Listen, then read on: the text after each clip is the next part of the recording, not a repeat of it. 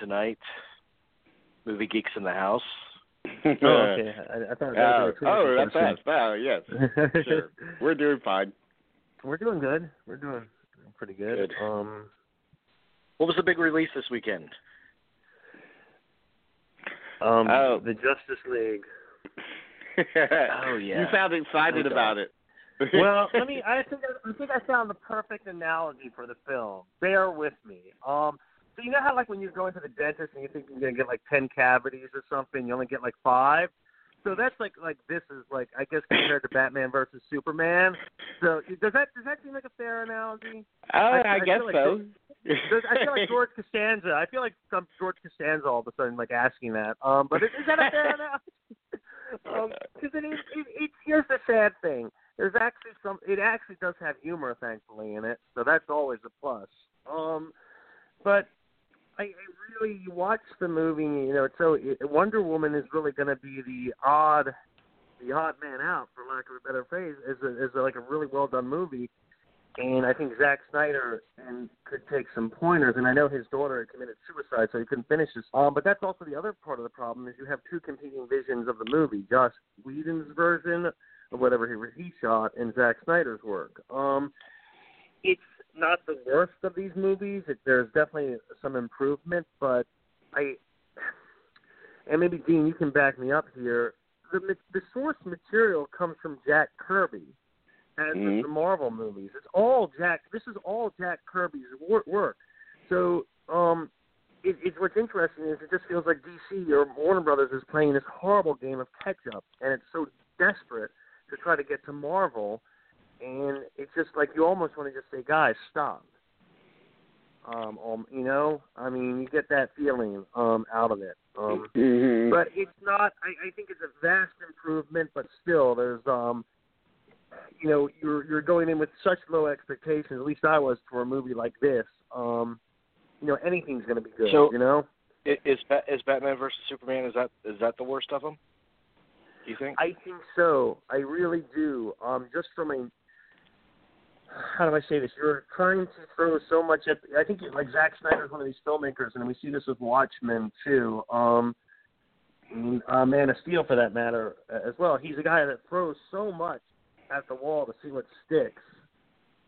And I don't know if that's a good way to make movies um, at all. If you're just doing it, it's almost like a Richard Kelly kind of technique. And I don't know if that's good when you're trying to make these kind of movies. But I, there's a in Batman vs Superman. The reason the movie is as bad as it is is because you're taking several different storylines that have existed throughout the decades, and you're trying to meld them into one story, and it just doesn't make any sense. It just doesn't work. Um, it, it really makes no sense. I mean, the one question I got from everyone is why is Batman and Superman fighting each other? Well, I mean, that's the one question I always got about that movie that people just didn't get. And I mean, to, correct me if I'm wrong, but like it, that happened in the comics, okay? But it did happen it- in The it- Dark but- Knight Returns. but it happened like way, way into their, uh, you know, their relationship in the Yeah, comics. I mean, it, it happened way later. Yeah, and I don't mind them changing that, but it doesn't work though. You have to do it very. There's a there's a way to do it. Obviously, you can make it work. But yeah, there's an established history. I mean, there's a line that in this new one, Justice League, where Ben Affleck's Batman's. Oh, I've been doing this for 20 years. I'm like, really? Wait, you've been doing this for 20 years? I got the impression you just came on the scene in the last movie. Wait a minute. Wait, I'm 20. Well, you know, I mean, he's playing, No, but I you burst know. out laughing. Though. I burst out laughing. I know that is like, funny. I mean, but I mean, it look, it's easy to rag on these movies, you know, when the when the other company is doing such a better job, I guess, if you will, and 20th Century Fox in their own way is doing a better job. But um, I it's just.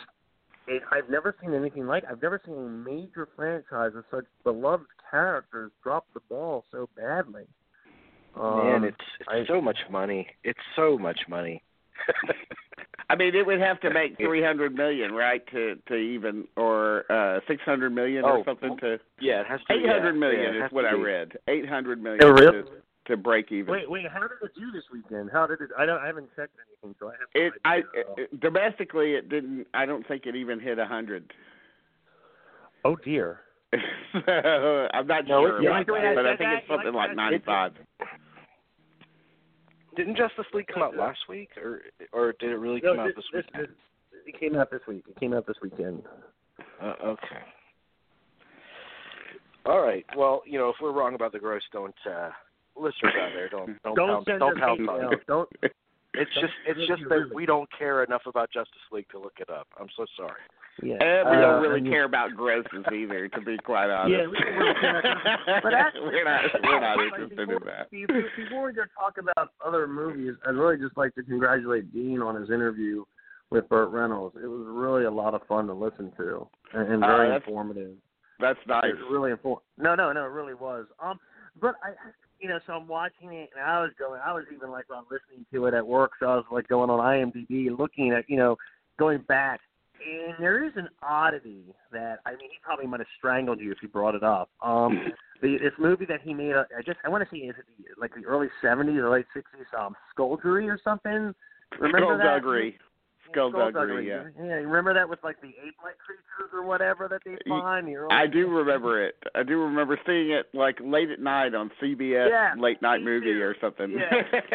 And that, isn't that just like the odd, one of the oddest films on his resume? I mean, It is, you know, the beginning of his of his career. He had some strange movies. He had a TV movie called Fade In with Barbara Loden that was uh kind of interesting. That uh uh he kind of dismisses, but uh, I thought was one of his early early works that uh Mhm. you know pretended a, a different kind of uh surprising kind of future for him. Um But um but yeah, I mean Skullduggery and Gold and uh, was was Yeah. that one that he was in Gold and I uh, don't or know. maybe, I don't. I don't. maybe not. Maybe I'm maybe mixing it up with something else. But um yeah, he had a he, very interesting career and uh early on. But uh yeah, so uh, I mean one of the uh comments that I got this was really nice uh from a a listener named uh Jeremy Sa- Sabas, I guess. Yeah, uh, Yeah, yeah, yeah, yeah. He's been he's been he's been listening to the show since the beginning. So Yeah, Yeah, he's he's a good- he uh he said your this interview made my week, uh Dean. You know, it's funny how we have certain perceptions of actors or movie stars formed through the media and then you hear an interview like this and we're reminded how few times they're even given the opportunity to really engage with someone who truly gets it and appreciates the work. It really felt like listening in on a conversation between two friends. Not to beat a dead horse, but Jamie's right about that being the most uh, we've heard anyone get out of him regarding Boogie Nights. He almost seemed to even come around to it. Uh, so that's a really yeah. that's a really great uh, uh, compliment, and thank you, Jeremy. And If if uh, only if only it were really Burt Reynolds. yes, that was crazy. Jeremy, uh, in case you, in case the listeners don't know, uh, Jeffrey Wells, who does uh, uh, Hollywood Elsewhere, uh, one of my favorite sites, even though I don't like him necessarily as a person, but but I do I do I do like his views on movies. And uh he came out and said, uh, "Well, it doesn't really sound like Burt Reynolds, you know. It's uh I think he was speaking metaphorically that, you know, he's older and he doesn't have the same sort of uh, you know, uh lilt and you know, he's not doing the famous yeah. laugh and everything. So um so, so maybe that's it. And uh and to be fair, the piece that he had listened to, I think, was the Boogie Nights piece, which comes at the end of the, you know, eighty-minute interview or whatever, and Mhm. uh, and he might have been a little tired out at that point, so you know his his voice might not have been in prime condition. Yeah. But uh, uh, but uh, I I got what Well, he was saying. but yeah, we appreciate him running it. I mean, and honestly, yes, I yes. uh, I sent him that pre- I sent him that press release, and 20 minutes later he put it up on his site. So he he Yeah. was on top of it. So yeah. so we appreciate yeah, that. Got to give him credit for that. He, he he knows something interesting when it comes down the pike, so that's good. Um, but yeah, it it, it seems to have uh, the interview seems to have captured everybody's uh delight and so forth. So I'm really I'm really glad about that. And and I'm telling and I'm, Burt, it's a great is- it's a great interview, man. It's a great interview. Yeah, it is. I Thanks. mean, thank you. And Burt's happy about it too, so that's good. let me tell. Let me break. Let me uh, talk a little bit of news, and then we'll get into movies that we've seen.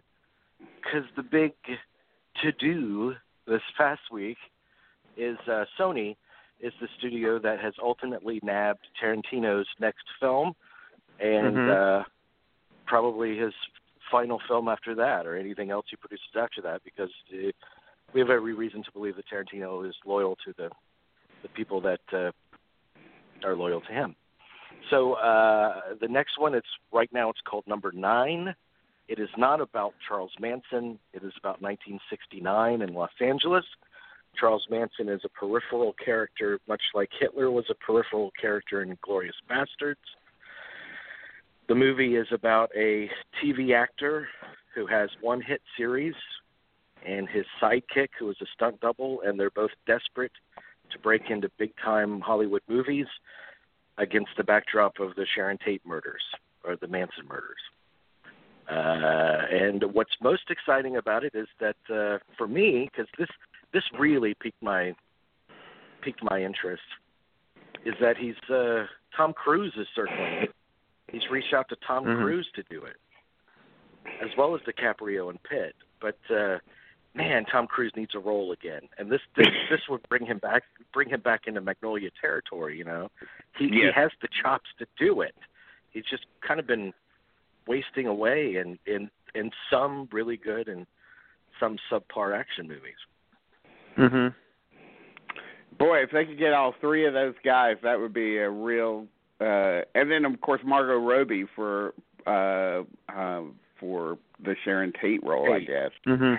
Yeah, which Uh, is, it's about as perfect as you can get, I think. Uh, from- Yeah. Oh yeah. From I wonder if number nine will end up being the real title of the movie because you know number nine does appear on the White Album, the Beatles' White Album, quite a bit in that in that one piece. oh, you that's know, where- interesting. interesting. So and his uh, and his last and his last movie was The Hateful Eight. yeah. So I mean, Yeah. eight was in the title. Yeah. Number nine wouldn't It'd be, be a bad uh, title. Yeah, and it would be kind of like a like a um Fellini throwback too, in a way. uh huh. hmm Yeah. Yeah, but uh, that is that. All that is exciting. That's for sure. Yeah, very much. Hundred million dollar budget, or ninety-five million dollar budget, and it's uh, that movie will have to make three hundred twenty-five million to break even, because he Mhm. negotiated a twenty-five percent of profits uh, from first dollar gross. Um, so they were desperate. I mean, they were they were desperate to get Tarantino because they made a lot of concessions to do it. Right. But I think I think the value of having a Tarantino film on your on your release schedule and the afterlife that his films have generally uh, was Mhm. well worth it to them. So Yeah, yeah. it's going to be a thrill. I hope. Well- let let me let me see what else is on here. Um, Ann Wedgeworth died. She was an actress. I know a lot of people know her from Three's Company, but when I think of Anne, uh, she's been in a lot of stuff. But uh, I think of her in Scarecrow uh, a lot. Um, Right. and she uh we that was actually one of the first uh interview requests I ever sent was to Ann Wedgeworth in Oh, really? 2007 yeah to be part of the um Pacino tribute which was like the second or third show we ended up doing and Mhm. uh, her assistant uh kindly declined and said that uh you know uh, I try to get her to promote herself a lot more than she is. I've started her website and all this stuff, but she's very shy and she she's weary of anything having to do with the internet. But uh, she agrees with you. Scarecrow is one of the great movies, and she loved Hackman and Pacino and all this kind of stuff. And uh, so it was it was a very sweet response that I received from her. But I remember her primarily, well, first coming into contact with her as an actress in a movie called uh, Citizens Band with uh oh yeah. the, one of the you're Jonathan Demme movies where Mhm. she played uh she played a uh a a woman caught in a kind of a three three way love affair uh with uh Charles Napier who plays a uh a trucker that's uh that's got multiple wives in different states. Let's put it that way. So uh, she was she was very good in that, and and she continued to be good for quite quite some time. So uh, it, very interesting character actress. Uh, it's great loss. Uh, uh, also, um, uh, I had it right here. They're making, you know, a, few, a couple of years ago, they made a documentary about Sidney Lumet, which consisted of his final long form interview. Like they did it for the documentary. And I never got that never aired anywhere, did it? That hasn't shown up. It yet. was on PBS. It was on PBS. Uh, uh, I think American Masters or something like that. And it did get a theater. I'm, trying to remember if I saw it. I, I saw I it. It was it was fine. You know, it was wasn't wasn't outstanding, but it was uh it, it was it was it was fairly good. You know. Well, occasionally I like his documentaries about about filmmakers come out and um they just announced that they're making a feature documentary on the life of Alan Pakula, Alan J. Pakula. So, which gosh, what a great filmmaker he was. So that, I'm looking forward Yeah. to that. That would be. I would like to see that too. That's an unusual choice. I, I, there must uh, there must be a greater story there that I don't that we don't know about. So, uh, and it might have to do with you know some of the blowback from from all the president's men or or um, uh, the parallax view.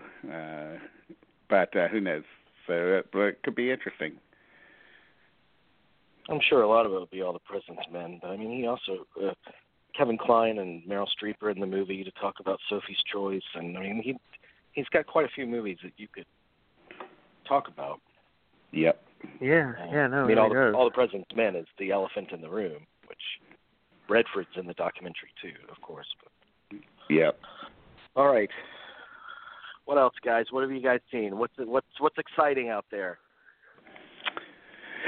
Well, I uh I've been watching a lot of movies over the past two weeks. Uh you know, I'm I've been getting a lot of screeners in um because I'm now part of a Atlanta critics group, so uh the screeners are flowing in over uh online uh through uh links or uh physical copies that are coming in. So uh so yesterday I sat down and watched what I think is one of the worst movies of the year.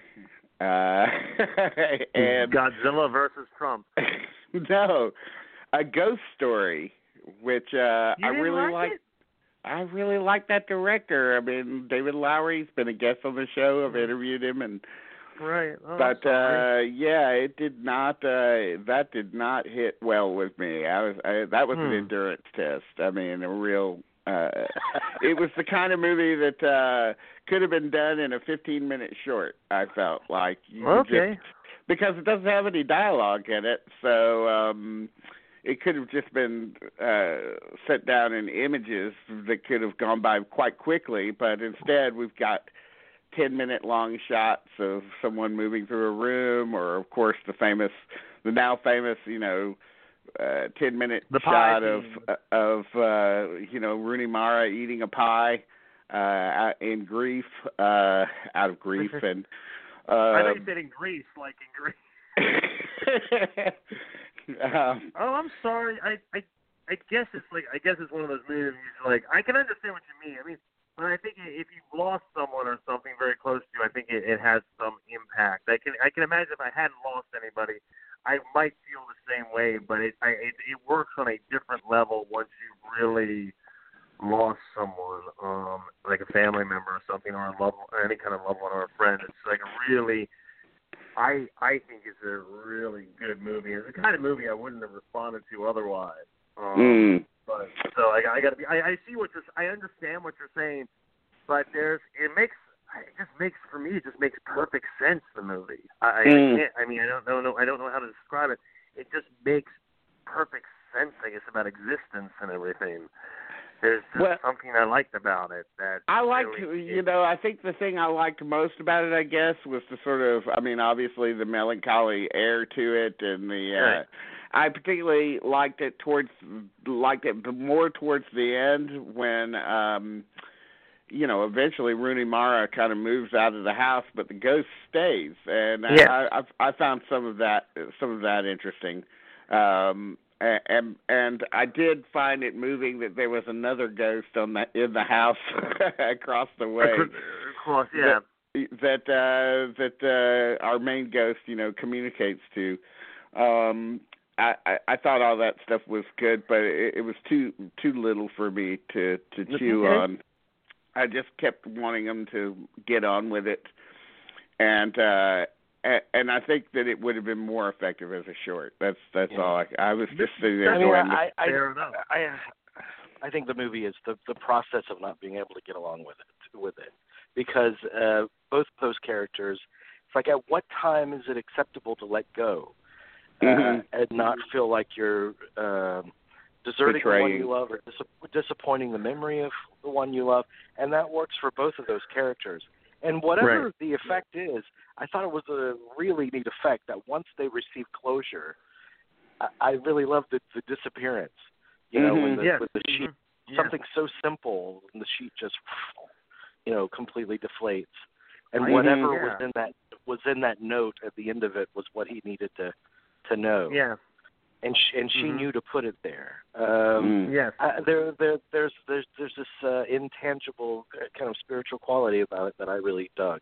But it, you're Mhm. right, it, and I said it a couple of weeks ago. I said, you know, that that rhubarb pie, uh, that's the movie because uh, if you can't, if you have trouble sitting through that, uh, Yeah. that's part of the course for the rest of the movie. I mean, that's kind Yeah. of Yeah. the road. No, it's not for everyone. I mean, it's just, it's a very. I mean, I, I Jim, yes, it is. Really it is. There's a spiritual quality of the movie that I have not seen in a lot of movies. Um, it has a spiritual level to it that's I I think works that I, I that I get, but I only get because I've been I'm in that situation.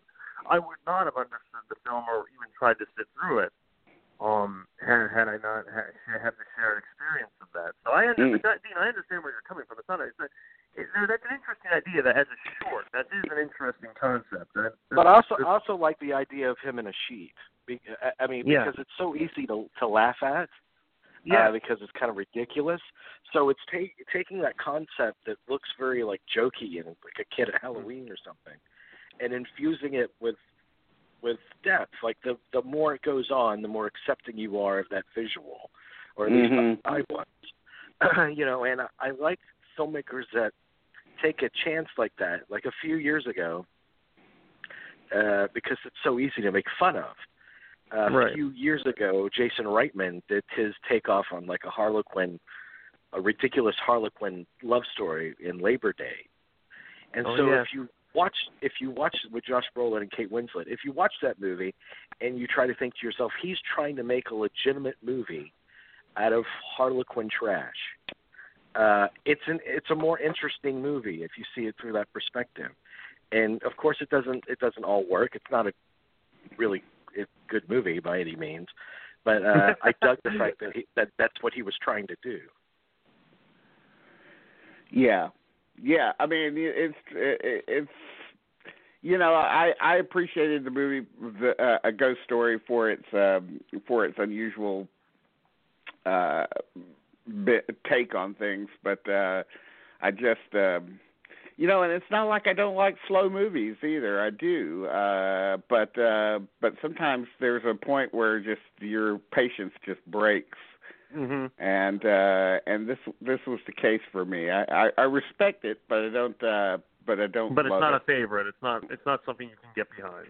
No i can't i i could never way, imagine watching it again I also, got to I also got to say when I mentioned that about Labor Day, uh, Bridges Madison County was not a Harlequin novel, but it might as well have been, and uh, that shows you right there, like when you take a ridiculous piece of like supermarket fiction and and make it Mhm. art.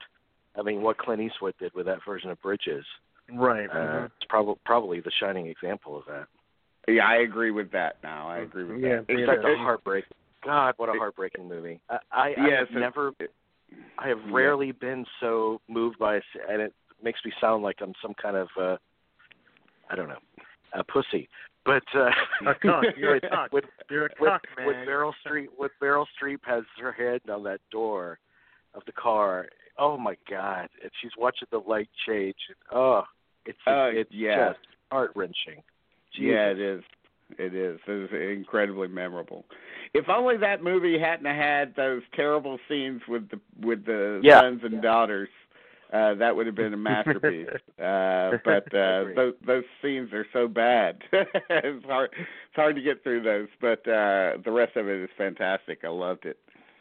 Um, so I watched uh I- watched a really great film uh this past week. I've been watching tons of movies, so I can't possibly cover them all, but um uh I got to pronounce his name right. Uh Andre uh Zviagintsev uh has done a new movie called uh Loveless. Uh it's a he's from Russia Oh, and of yeah. course Oh, he did okay. he did a movie called uh Leviathan a, a couple of years ago that was Mhm. fantastic.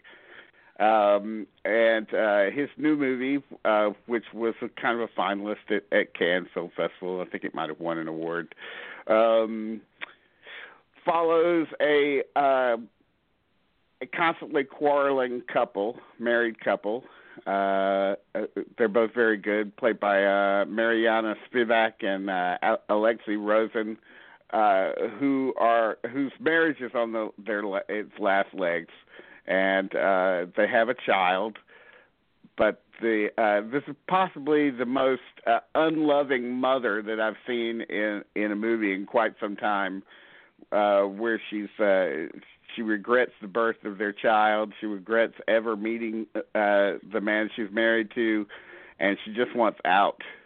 And during one of their most heated arguments where they uh where she expresses her antipathy towards her own son the son overhears it and decides to run away. So the entire movie is uh is basically this couple coming to grips with their own um their own responsibility towards their uh son's disappearance. Uh they don't know that he's overheard it.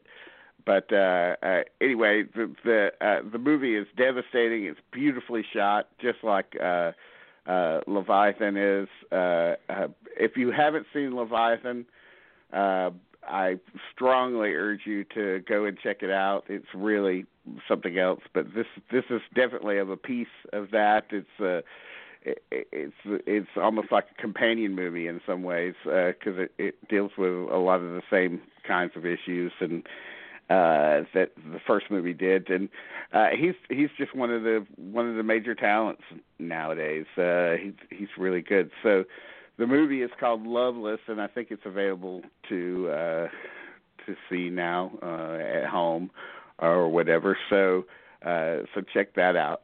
But um, another movie that I want to talk about that's that's uh, that's also you know both of these movies are are are you know in their own ways. Uh, you know, kind of just as slow as uh, as um, a ghost story is, but there's more going on in them to me. Um, but this other one, which hasn't gotten a lot of play this year, but uh, critically or uh, anything, but this is a new movie called Columbus. Um, Yeah, that came and went really quickly around here. I wanted to see that. It was. Uh, it's fantastic. It's by. Uh, it's by a. Uh, it's a first-time director who goes by one name, Kogonada. Um, and this is a fantastic movie. Very, very unusual. Um, so John Cho plays a Korean man who is uh, stuck in uh, Columbus, Indiana, where his uh, father is uh, dying of a terminal disease. And Columbus, Indiana, if you, I did not know this, uh, and most people who are tuning into this movie wouldn't know this either, but it is a hub of uh, incredible architecture that came from the mid Yeah. um, the mid uh, the mid 20th century, uh, and um, so he meets a he meets a young girl uh, played by Haley Lu Richardson, uh, who uh, is trying to decide whether she wants to stay in Columbus. But one of the things that she loves about it is the great architecture. Uh, so she takes him around and uh, to to view some of it, and they have very deep conversations about their uh, their uh, their collected sort of uh, ambitions. Uh, and um, this is a really, really great movie in terms of uh, assessing space between people and uh, uh, uh, and appreciating beauty that uh, the beauty of everyday things, uh, not just buildings, but also of nature. Um, and uh, I, you know, it's not going to sound like a whole lot, uh, you know, plot wise. Uh, it's not. It's a movie about character, but it is. It is also a, mu- a movie about. Uh, about uh it, it's a it's a movie with vision uh i think. And uh and i mean that almost in a literal sense. It, it feels like you're just opening your eyes up to something. Um uh it's it, it's a a masterful first movie. I mean this is this guy's first movie. I can't wait to see. I don't even know if it's a guy who made it but uh uh the filmmaker uh you know is uh, who also wrote the movie is just uh working at at top speed here and uh anyway the movie is called Columbus. It's not about Christopher Columbus like I thought it was Mm-hmm. going to be when I was I was like, "Oh no, not another movie about Christopher Columbus." But uh it, it is it is really fantastic uh and um I can't yeah, say it's enough a really good it's things a about it. it's a really good movie, and it was the number one movie on that list that you guys were making fun of mercil- mercilessly a few weeks ago. Oh yes, of of like the best movies that have not you know been talked about or something this year or something like that. Yeah, I can't remember. But uh yeah, well, it, it deserves it deserves uh uh all the all the acclaim that should be coming to it. Uh I, I don't I don't think many people are going to be talking about it, but it should it should be in the discussion this year. It's one of the great movies. So um it's a good movie, and I like and I like I like architecture too. Like Yes, I find that I I watch a, like movies about uh, architects and things, and I like their stories and. Um, Mhm.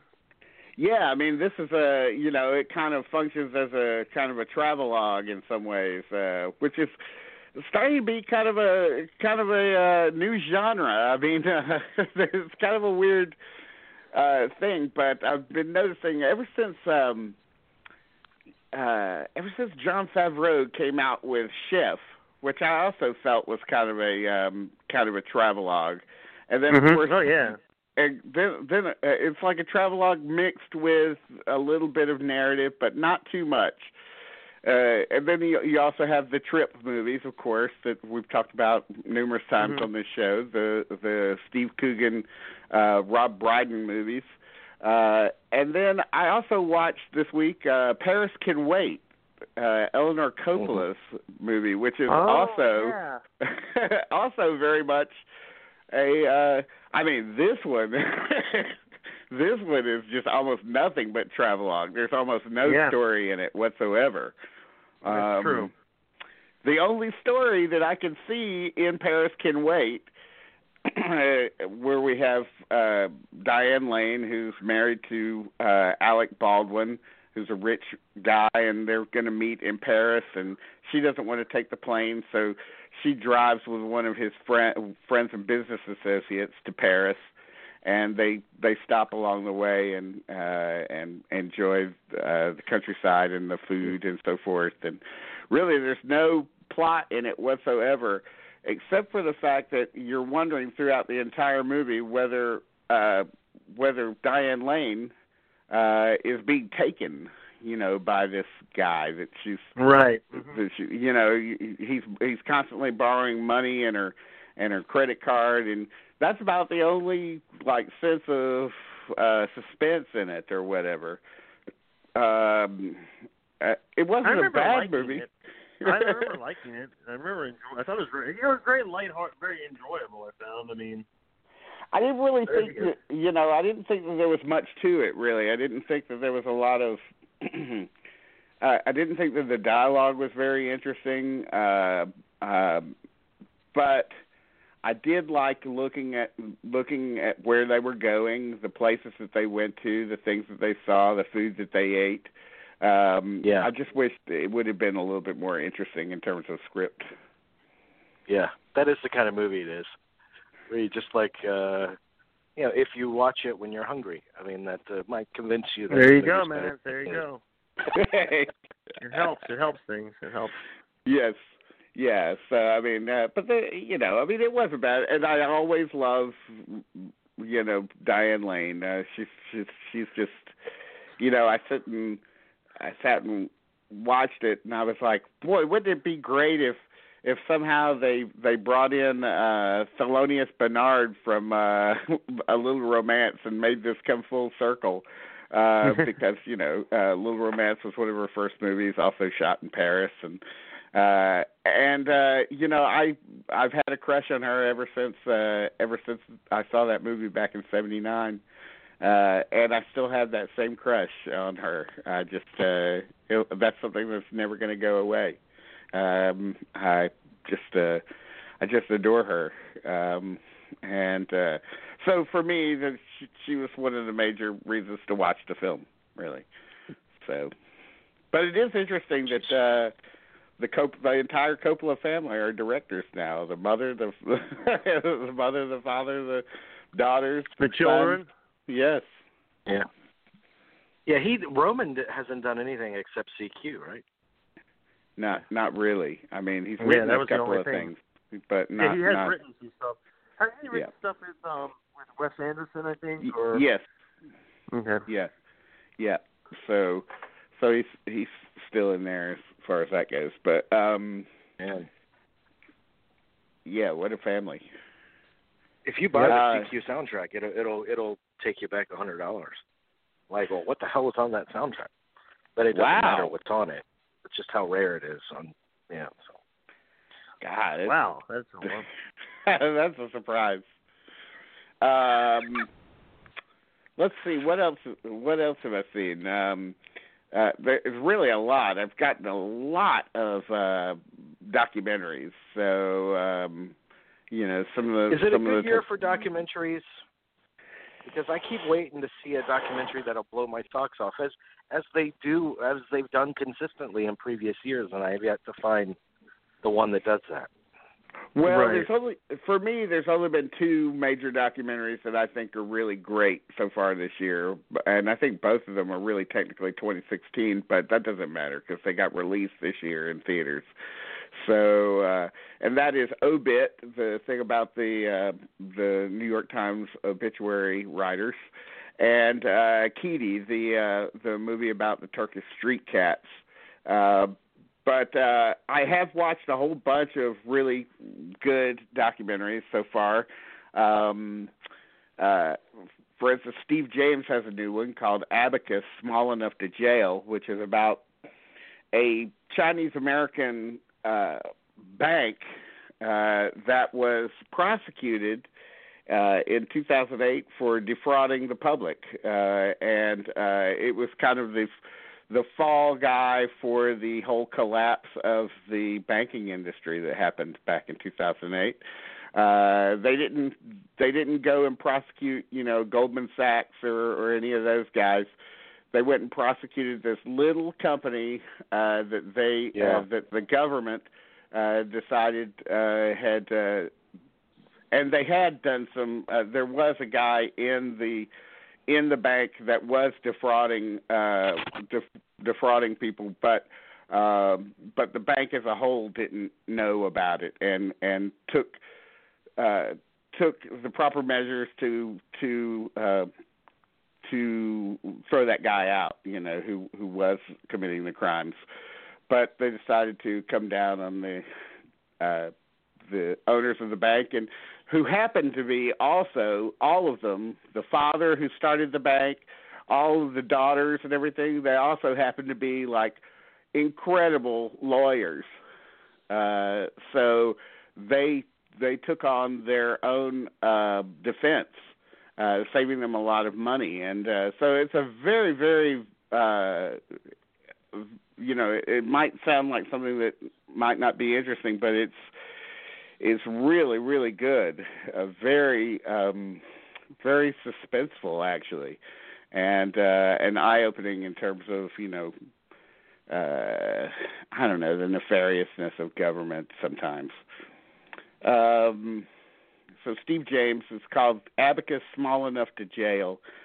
Um, Hmm. I watched. I called him Morgan, uh, which is a uh, documentary about Lee Morgan, a uh, a '60s era uh, jazz genius uh, who died in a very unusual way.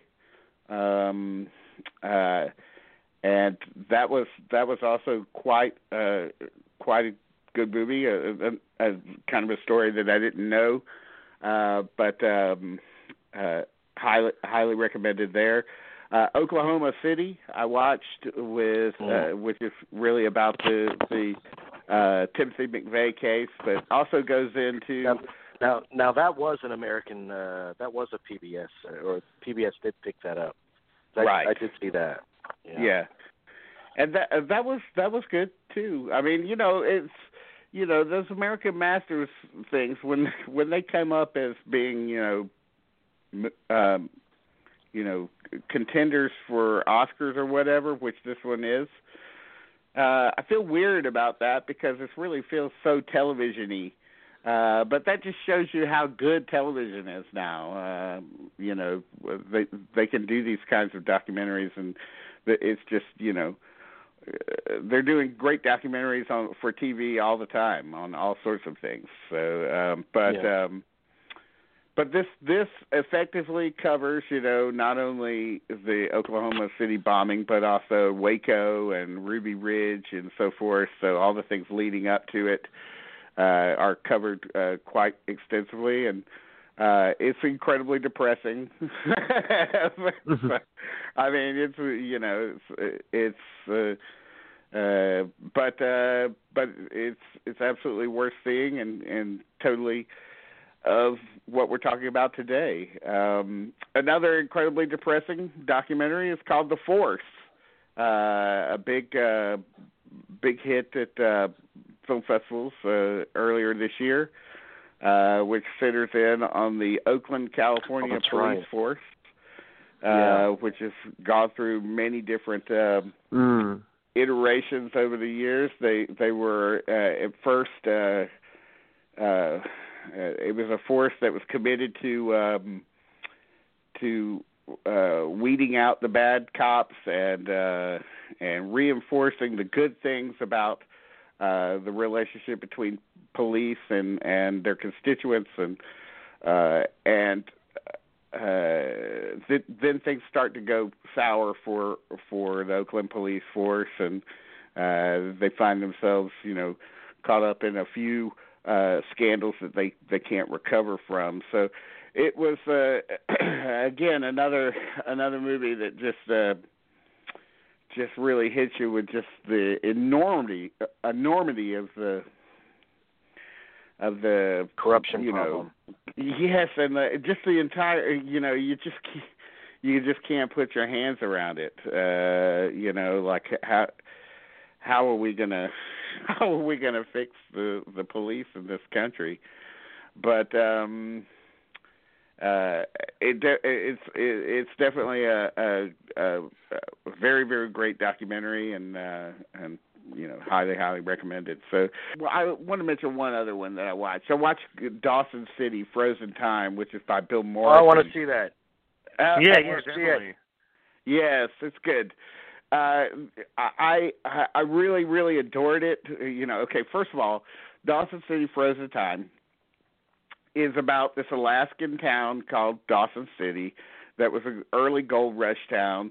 And as an early gold rush town, they had to find a way to entertain the people who were there.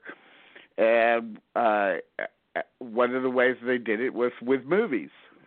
So recently in the past few years they were excavating parts of Dawson City and they they came across a bunch of film cans uh while they were excavating. They stopped the excavation, they went in and investigated and uh found, you know, tons of film cans fill, filled with uh with nitrate films that were considered lost. Why were they mm. there? Well, Dawson City was the end of the line for these movies. They they had when they sent these prints to to the Dawson City theaters, they had nowhere to go after that, so they just ended up keeping them uh in in like a basement or something.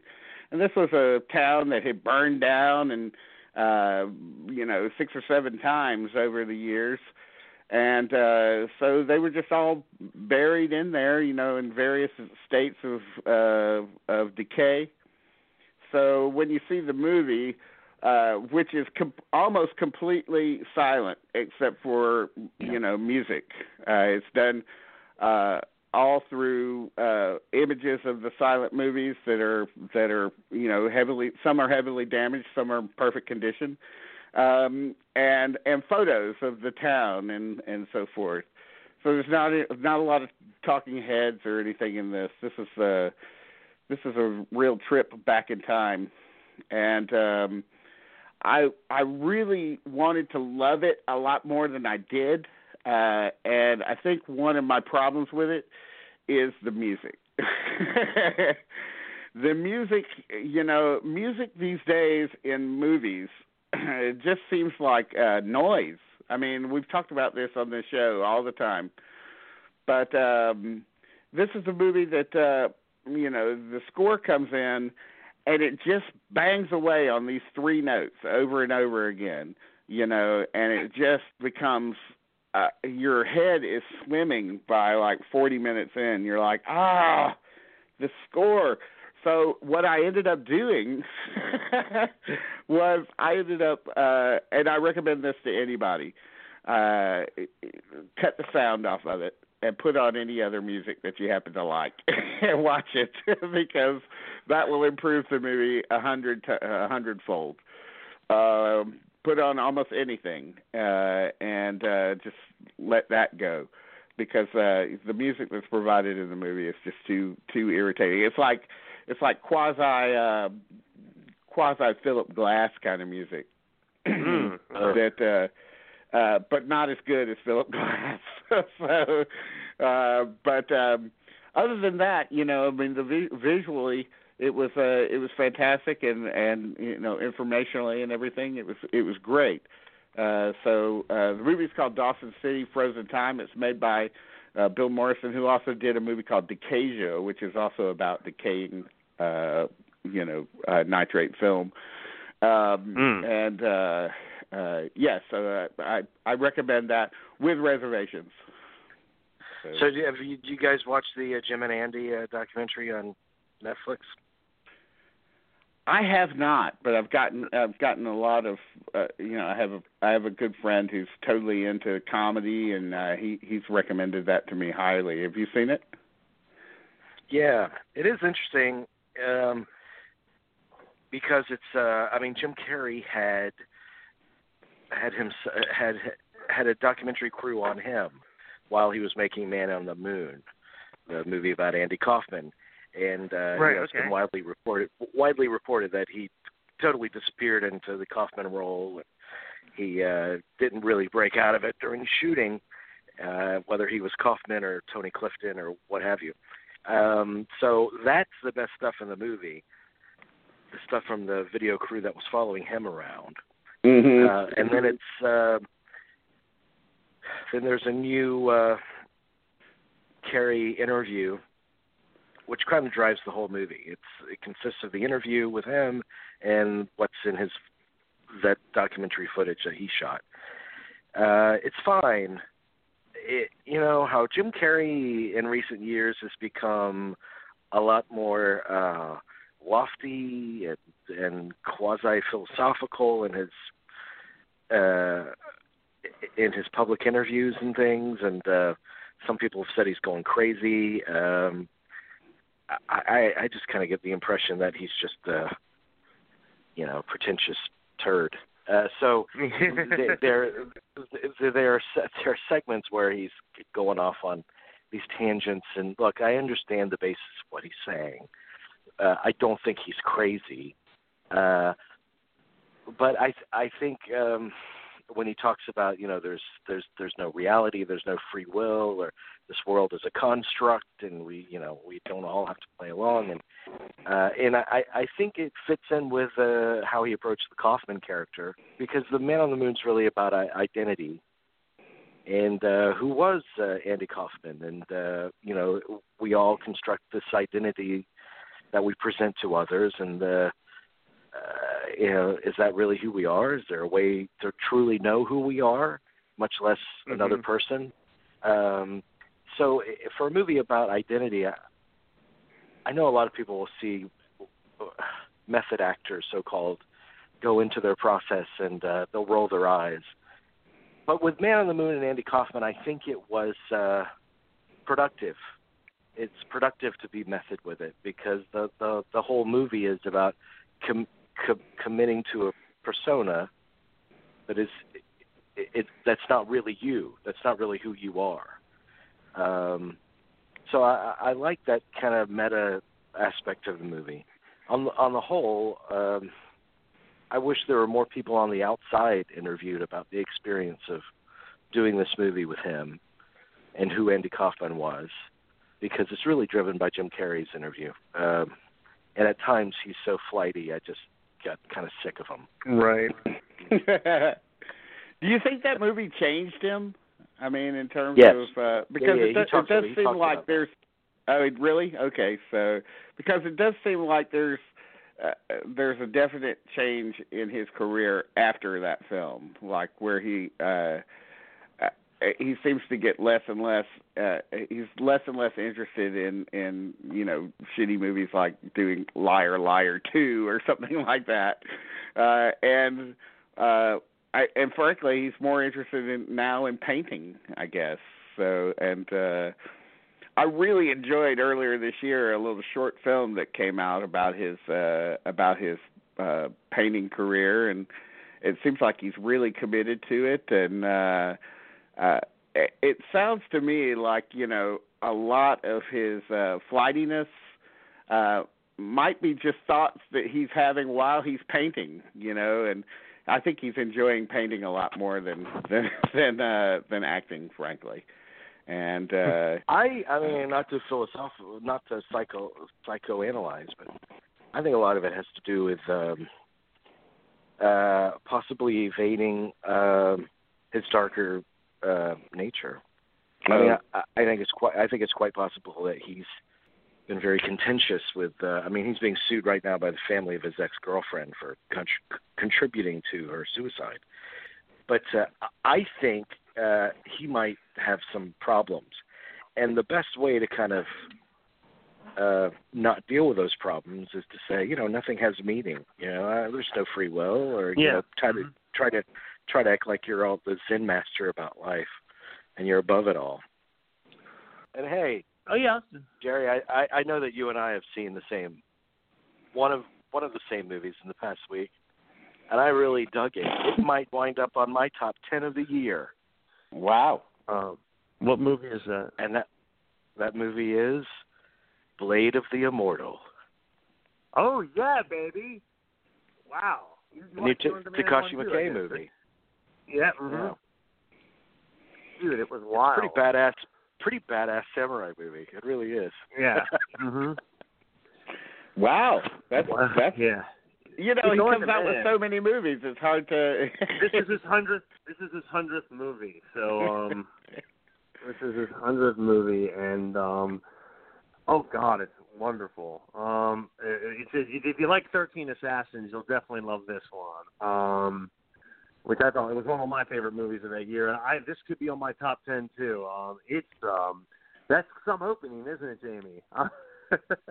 yeah, I mean, they, uh, there, there are like one-on-one battles uh, in the mm-hmm. movie, uh, but most of it is like is one man against hundreds. Uh, yeah, mm-hmm.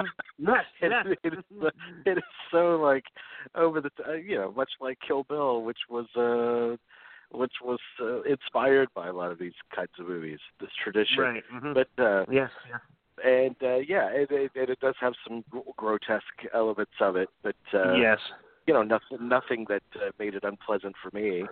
Uh, and I, and, oh, and I like no, the no. story of it. I, I I like the legend of it that they built around Mhm. it. I thought I thought it was good. it was based on a famous Japanese uh, comic, and I liked also how he's able to, in most of his movies, a lot of his movies, some of them are horror, some of them are fantasy, but he's able to like weave that into it without making you know making such a big deal out of that, like a whole supernatural element of this, if you will. It's all like so matter of fact. It, you know, it's just like shit. We buy it. Yeah. We buy it immediately. You know, you, there's no. You're just like, oh yeah, oh that makes perfect sense. Sure. you know, I mean. No, it was very, I yeah, it and there's well there's got to be. I mean, the the lead the lead character's been uh, made so that he can't be killed, yeah, uh, and and so. um But uh I was wondering because well, what's sense in that? Like, if he can't be killed, you kind of know Right. how all this shit's going to turn out. right, right. and then, but but it but it it does make him vulnerable uh, th- in the course of the movie. But and what's interesting is uh, until the very end of it, when he has something worth fighting for again, Mhm. uh, he's not very good at fighting.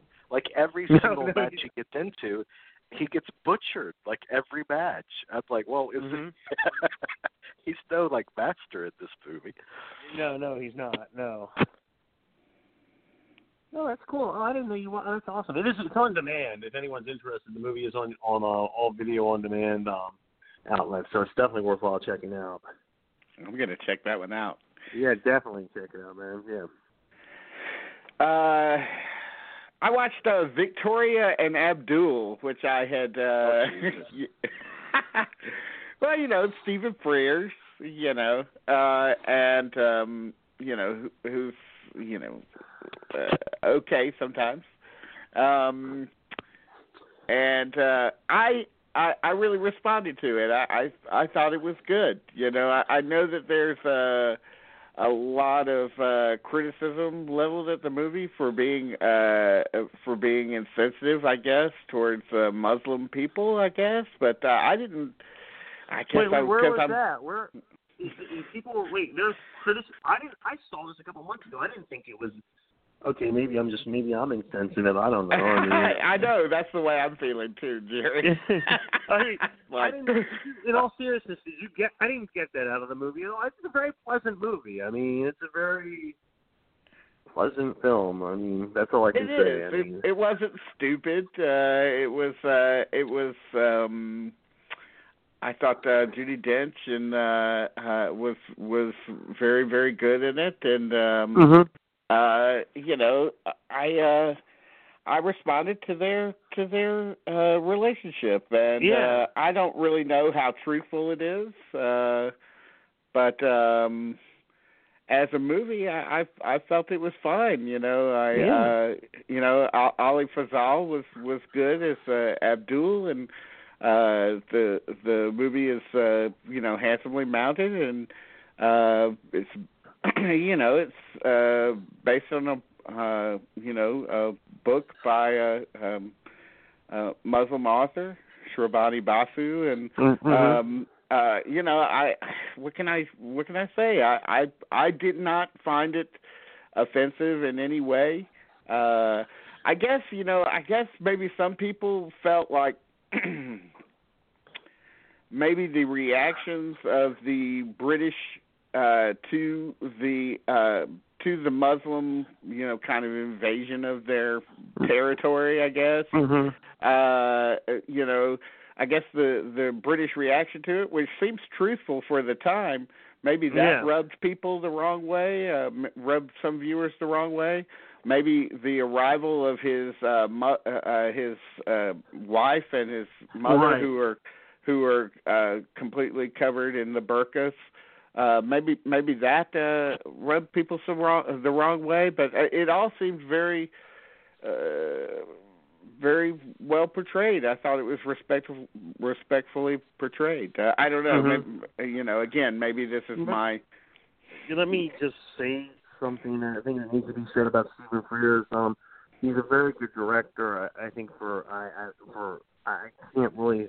I mean, you'll have to help me name a bad movie, I think he's, he gets a very good performance out of Judi Dench, like in this, and also Mrs. Henderson Presents. Um, he's Mhm. just very good at getting performances out of people. Um, and I thought it was a very, I was a movie I was kind of dreading because I was like, oh, it's like some kind of masterpiece theater, and it wasn't like that at all. It's actually very, you know, engaging, not stuffy at all. It was very, like you said, you you warm up to it almost immediately. Um, Yep.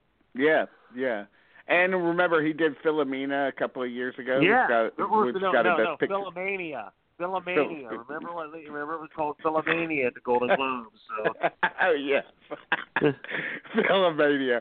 Uh, but uh, yeah, as you know, I, you're right. He, uh, you know, I didn't. You know, he did a movie about uh, Lance Armstrong a few uh, a couple of years ago called The Program, which I didn't think was very good. But that's probably the least effective movie in his career. Maybe. I mean. Yeah. Uh, he, he's he's had you know he's kind of one of those directors that flies under the radar for a lot of people. You know, Mhm. I mean, we're a long way well, away that's not from. true. That that's not true. You really you really didn't like Florence Foster Jenkins.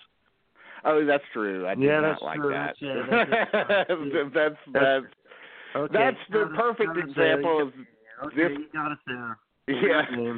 That's the perfect example of this kind of movie that doesn't work for me. But uh but um you know, movie for maybe an older audience or so forth. But uh I, I you know, I I think he's back up to snuff with I- Victoria and Abdul. I can admit that I was wrong about Florence Foster Jenkins. I'll say that I was wrong. you were Oh, wrong. uh, How? Yeah. Well, I mean, I didn't, I didn't hate it as much as you did, but I, I think I jumped on the bandwagon of hating it, and I was wrong to do that. So I admit that freely. Okay. I mean, Yeah, it just was just wasn't my deal, but um but he's a he's a very very you know I mean look at look at his career. I mean uh you know uh prick up your ears and uh Mhm. beautiful uh, my beautiful Laundrette and the Grifters, which is probably my favorite of his movies, and Dangerous Liaisons. and the hit. Don't forget the hit. Don't yeah, the hit and uh Dirty Pretty Things and The Mm-hmm. Queen and uh, so he's uh he, he's you know he's not someone somebody to be brushed aside I think um uh so you know I would recommend Victoria and Abdul even if you e- even if you think ah it might be a little too stuffy for me it's not it's not He was on the show. I forgot what he was on the show talking about. Um, wasn't it the I- one with uh, Gemma Gemma Arterton, Arterton, the um the one that was based on a graphic Yeah, novel? I forget what Tamara, it is. Tamara Drewe. Yeah, Yeah, Tomorrow. That was a good movie. That was pretty good. yeah. When he makes a movie about a graphic novel, it's uh, Tamara Drewe. yeah, yeah, that's that's pretty that's pretty cool. So I also watched. This is, this is unusual for me to watch something like this, but uh, uh, on Amazon Prime they have a documentary called Doomed: uh, The Untold Story of Roger Corman's The Fantastic Four. Yeah. Oh, that's actually on. That's actually on. Um, that you can actually watch that now. Okay. Cool. Yeah.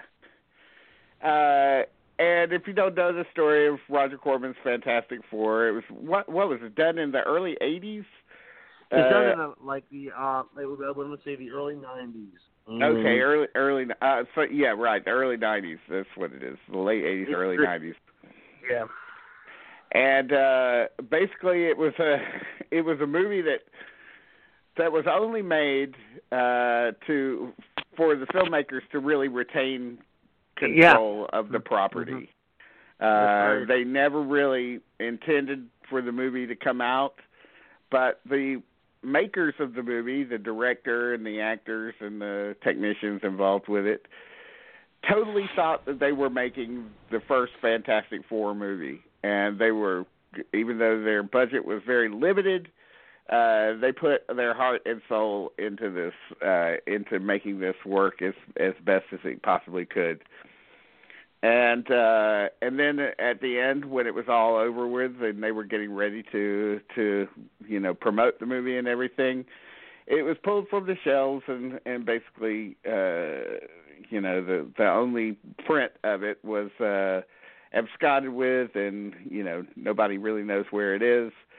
And um they did get some copies made of it of the film and uh, there's speculation in the movie as to how the movie actually did get out there, because eventually it did get out into uh, comic cons and so forth uh, in bootleg versions that the filmmakers weren't even aware of uh, existed.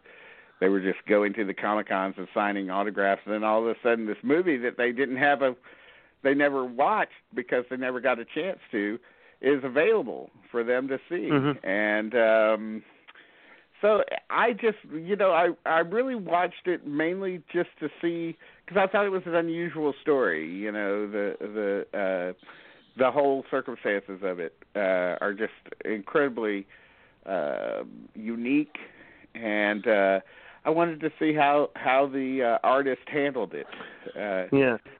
and I think they handled it with with great aplomb and and Yeah. uh, and uh, and dignity. Uh, and uh, they they still want the movie to be you know have an official release. They're still uh, pining for that. You know, So I was talking to people about this because this is important to actually know. For a long time in the 80s and 90s, Marvel's properties were tied up with Roger Corman's New Horizons, um, or New World, or whatever, whichever it was called at the time, New World Pictures. And you had the Punisher, you had the Fantastic Four. I mean, these are all straight to Captain America, all straight to video movies. I mean, they never. I don't think any of them would. Uh, the ones that did get made saw a, a release in the theaters ever. Um, if, so I think it's just amazing how times have changed so much that these are hot properties, Yeah. and at the time they were made, they no one would, no one wanted to touch them. Um, It's true, you know, and you think back on uh I mean, you know, the basis of all of the superhero love that's going on now besides the comics uh is really uh you know comes down to some of the stuff that was on TV in the 70s uh Yeah, mhm. particularly particularly uh, uh, Incredible Hulk and Wonder Woman you know, um Spider Spider Man. Remember, there was a live action Spider Man too. I mean, that was Right. on. Yeah. So I mean that was that was wasn't on for very long, but uh the other two were pretty were were pretty solid properties back Were, then. were mainstays. Yes, they were. Yeah. Mhm. So uh it's interesting to look back at that and uh and uh I guess if you want some kind of explanation for what's going on with the superhero love in movies now, it's that for so long the fans of these properties, these comics, were denied uh really um caring kind of uh adaptations of these comics you know they were Mhm. uh they they were uh they were kind of thrown away as jokes i guess and Right, uh mhm. and that kind of uh that kind of got the ire up of the fans and they they really uh they wanted to, as we're seeing now they they wanted these for so long these adaptations and they take it very seriously. Uh so that was another reason I, I wanted to watch the movie is to, to uh this movie Doomed was to sort of uh get to the bottom of the of the uh of the superhero love that's going on today. I think it I think it it served its purpose in that way. Yeah. They kept pestering me to interview the makers of that Doom documentary. So I finally agreed and I sat on the phone, waited for them to call in. I waited a half hour and they never called in, so I just hung up Hmm. and said, Screw it. And then they came back a couple of days later. We we do really want to set up this interview and I'm like, No, you you already had your chance and I'm not like thrilled to talk about Doomed, Fantastic Four. So uh so I just said no, enough enough's enough. That never happened. Yeah. well, That interview you know. was doomed. Yes, you got to call him if you want to Yeah, be you gotta, interviewed. You gotta show up. You gotta show up. I mean,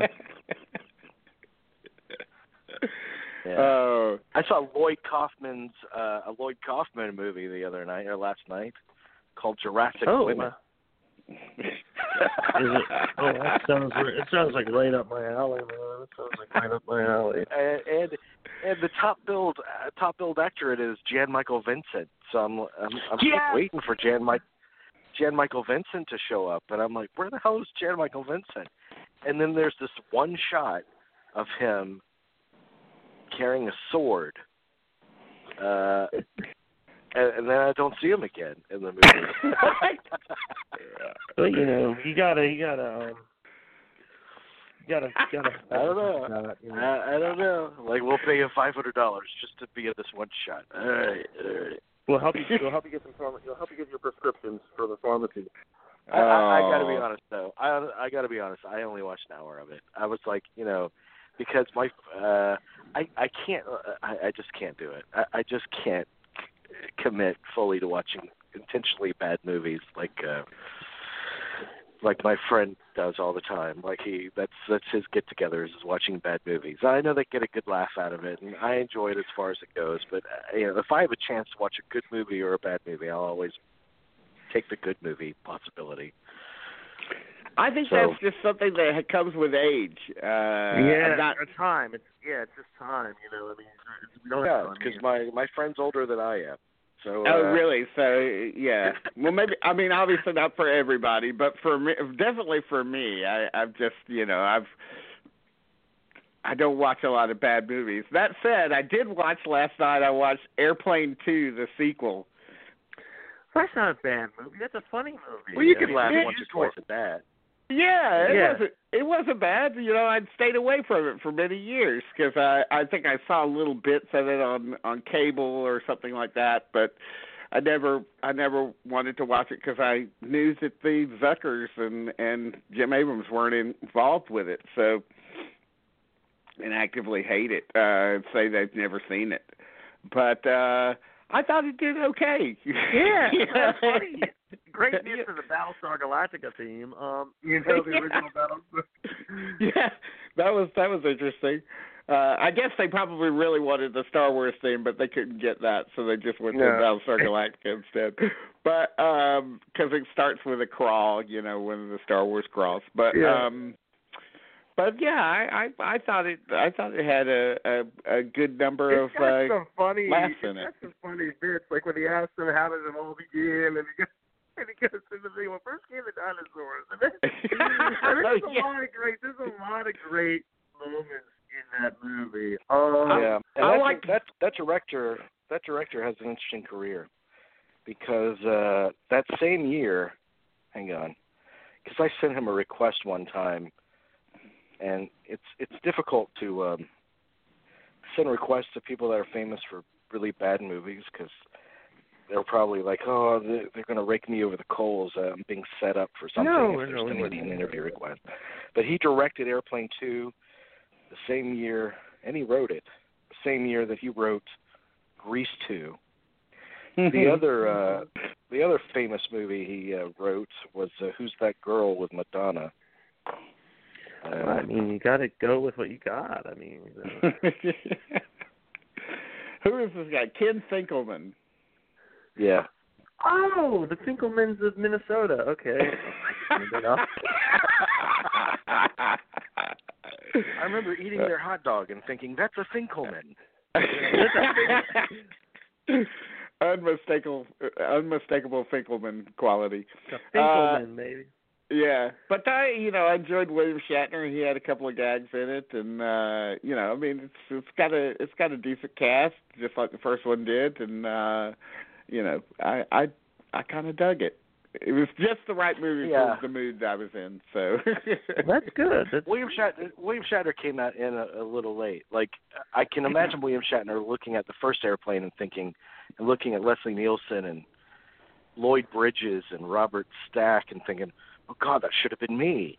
Like uh, I I yeah. get it because when when he recorded the Transformed Man, he did not get that it was funny. I mean, you read the liner notes in that album, and they're like, "Oh Mhm. my God, I'm so proud so proud of what I've created. We've created a masterpiece, something very bold." And and I love that album, but I love that album because it's like a parody of itself. And but but right. but I love it because it was done with absolute sincerity. Like if it had been a joke, uh, it would not be as good of an album, as entertaining as it is. Mm. Um, but I watched Yeah. a William Shatner movie today. oh I yeah, watched American Psy- American Psycho 2. he's in Oh, that. that's right. He's he's in there. Wow. It's oh wow. God. Yeah, I mean, he and Mila Kunis. Yep. Yeah, that's great movie. Oh my God. Oh my You- God. I didn't even know they had made an American Psycho Yeah, too. So who who yeah, plays. Patrick Bateman? Uh, well, Patrick Bateman's done and gone. Uh, William Shatner Yeah. plays an FBI profile that, profiler that helped nab him or something. And uh, Mila Kunis is uh, the student of William Shatner, and she wants to be his teaching assistant. It's a coveted position, and she's willing to murder for it. So That's right. wow, there, there it is. Yeah, There's the that's- log line. Yeah. That- I mean, you could. I think they should have used it to try to sell that movie. I mean, you know. Um, okay, here's uh, Tom Tom McCart- McCarthy, the director. He was an actor too, right? yes, hmm he was on The Wire. Okay. Here's a list of uh, ten underrated movies directed by famous actors. Even though Tom McCarthy is number ten and he's not a famous actor, he is an actor. Let's just say directed by actors Yes. instead of famous actors. That would be Little Children, wouldn't it? On oh yeah. Uh, num- number ten is Win Win. This is from Taste of Cinema, by the way. Oh. Oh, Win Win's a great. That's a great. I think that was on my top ten list that year, if I'm not mistaken. That's I love that movie. That's a great Mhm. little movie. Yeah, McCarthy's made a lot of good stuff. I mean, you know, outside of Spotlight, you know, that uh Win Win and and also The Visitor, I think. So he's Oh, The Visitor's is a wonderful movie too. They're all Yeah. great little gems. I mean, yep. Yeah, he's good. Good writer too. Yeah, so when Win Win not knowing anything about it, even though knowing that it was wrestling related, and uh, you know, it was delight to go into a movie cold and uh, not know Yeah. where it was going to take you. Mhm. that I agree, hundred percent. Number nine. I hate this. I've always hated this title. It's Gary Oldman's movie, Nil Nil by Mouth. yeah, that is that is an irritating title, I must say. Uh yeah, hard good movie, movie to though. hard movie to get through though. But Tough a good, movie. it's a, well, I think it's a, I think it's worthwhile. I do think it's it's a, it's an interesting movie because I guess it's like what's the movie he didn't he remember he made the one with Tim Roth for Mike Leigh. What was that called? Um, Meantime. Meantime, and I, it, it it definitely has like a Mike Leigh feel to it at times. Um, Yeah. Yeah, I mean that definitely that that just that you know that that despair, the lower class, and everything. I mean, it's just really, but it's a. I think it's a it's a good movie. No, it's not like the kind of movie you you have to really be in the mood for it, though. I mean, Yeah. I, I do agree. It is a hard movie to sit through. I, I I'll give you that. I Yeah. mean, I'm in the mood to sit with a bunch of miserable people uh, talking in a dialect so heavy I can't understand what the hell they're saying. True, it's true, that true, kind true. of mood. yes. Sorry to say. Uh, just go to the you pub know, up the street I'll- from me. obviously uh, Oldman's in the you know in the top of the Oscar conversation this year for his makeup performance and uh, as Winston Churchill. So we'll see. We'll Yep. see. People are lukewarm on the movie, but people were lukewarm on the Iron Lady, and Meryl Streep got it. So who knows? Yeah. Uh, number eight. Peter Lorre directed The Lost One. Geez, that that's one I don't know. That's yeah. I, that's It really, I it really is The Lost One. uh what is that about? Lorre never directed again because of the film's backlash. Perhaps the movie was way too dark for the production code of the, the time. Uh, the last one involves a villainous doctor that works for the Nazi Party. He develops a lust for murder when he first starts off with his fiancee, who is an informant. The film's title is exactly what it is, as it feels like an. Oh my God! Somebody consulted thesaurus.com on this motherfucker. I can't understand. I don't know what this word is anyway, that's what it's about. okay. Uh, I mean, I I would have to. Uh, I'd like to see it, but uh, I'd have to say that uh, there's no better. Like people talk about a one-two punch. There's no better one punch than the Night of the Hunter because Laughton never Exactly. directed again. Jesus. Yeah, if you're gonna do one, one movie, movie, make it that one. yeah, make it that one. Not wait. Uh, what do you okay. make it that? Well, not maximum overdrive. You make it Night of the- okay, that was a joke, guys. Okay. Um. Yeah, either either Night of the Hunter or the Honeymoon Killers. If you can do one of those. Oh two. yeah, yeah. I mean, yeah. Number seven. Alan Arkin directed Little Murders. Another one I've never seen. I've heard of it. But I've never seen it. Wow, this guy's really digging El- deep here. Is that Elliot Gould that's in that one? Yes. Good, good man. All right. Yeah, that's a that's a uh and also written by Jules Feiffer, I think, right? So Yeah. uh who did uh Carnal Knowledge, famous comic artist. Uh Yeah, yeah I wrote him earlier that in the year. I, I wrote Jules Feiffer earlier in the year and had like a little back and forth with him. He uh he was interested in coming on to talk about car- carnal knowledge. He said, "Yeah, that might be fun," but I just never got around to it. But he's Oh. still around. Let's do that. Let's have him on. I don't know, dude. I was thinking of this. Did I? I think I talked. I'm I'm worried about Burt Reynolds in the next couple of months. Uh, what do you mean? Oh, I see what you mean. uh, because no. I don't know if you saw this today. Uh, because Deed, you have you have something that like the, the greatest interview of their lives, and as you did for Haskell Wexler, and a couple months later they die. Mhm. Uh, Oh, man. If you, if you look Oh, if you look to the news today, I mean Mel Tillis died today, and that was the first Mm. person you asked him about. oh yes. Oh shit. Oh my god. Well, Yeah. you know, I mean, you know, we- we get these guys, you know, when they're eighty, ninety, so you know. Right, right. But uh, Well, all, you know, I, we have. I, I, I'm I'm I'm booking you an interview next week with Dan Aykroyd. That's all I got to say. Oh man, that's cold blooded, man. that is. that is just cold blooded. all right. no, but uh, Burt, Burt will be fine. Okay. All right. I All right. sincerely hope I didn't so. realize man. it, I'm really but- worried. Mel, Mel Tillis lived lived until today, a half hour away from me. I never realized that. Mm. Um, okay. Number uh, okay. Number seven was Little Murders, directed by Alan Arkin. Number six is The Gift, directed by Joel Edgerton. That's, that's a good one. good choice. That's a that's such a creepy, disturbing, well done movie. I mean, talking about just gets under your skin though, but it's so well made though. And talking about a movie you don't know where it's gonna go. You just know it's gonna continue to get worse and worse and worse. Yep. Yep. And three really good uh performances from uh uh Jason Bateman and Yeah. and of course Yeah. Edgerton and and also uh, uh Rebecca uh, Rebecca right? Hill, right? So Oh. yes. Is it yeah, Rebecca Hill? I'm sorry, I said Rebecca Miller. Sorry, sorry. Excuse me, Yeah. please. Uh yeah. Rebecca Hall, so- yeah. That's Yeah, a very, uh, Rebecca Rebecca Hall, sorry. Uh You know, yeah. Yeah, ba- Yeah. Bateman's a Bateman's a good uh, Bateman's a good dramatic actor, and uh, you know, like we always knew, we always suspected at least that Vince Vaughn was a good dramatic actor, but he was wasting himself in sophomore comedies. Uh, I mean, Jason Bateman is much the same, Mhm. Mhm. uh, and he he's got the same sarcastic timing that uh, Vince Vaughn has, and uh, that kind of thing that works well for comedy. But uh, Yeah. I like when he takes a dramatic role.